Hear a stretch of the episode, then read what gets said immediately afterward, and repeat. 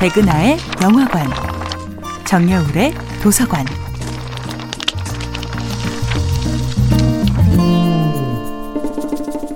안녕하세요. 여러분들과 쉽고 재미있는 영화 이야기를 나누고 있는 배우연구소 소장 백은하입니다. 백은하의 영화관에서 이번 주에 만나보고 있는 영화는 미셸 공드리 감독, 가엘 가르시아 베르날, 샬롯트 갱스부르그 주연의 2006년도 영화 수면의 과학입니다.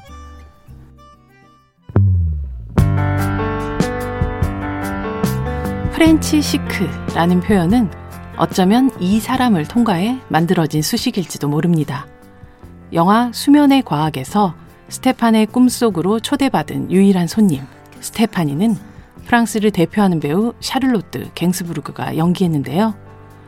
조용한 은둔자 같은 영화 속 스테파니와는 달리 샬로트 갱스부르그는 태어난 이후 한 번도 유명하지 않은 적이 없는 삶을 살아온 사람이죠.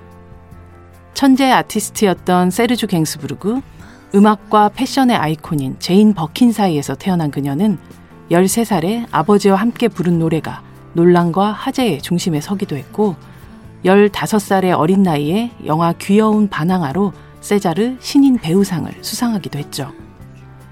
영화 속 스테판이 어른의 몸에 아이의 마음을 가진 남자였다면 샤를로트 갱스부르그는 어린아이의 몸에 이미 성인의 마음을 가진 채 살아야 했습니다.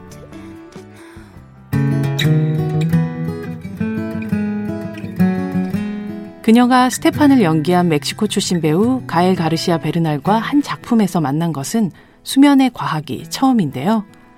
하지만 이 두 사람의 인연은 아모레스 페로스를 끝낸 멕시코 감독 알레한드로 곤잘레스 이나리투의 첫 할리우드 진출작이었던 21그램에 샤를로트 갱스부르그가 캐스팅되었을 때부터 이미 희미하게나마 연결되고 있었죠.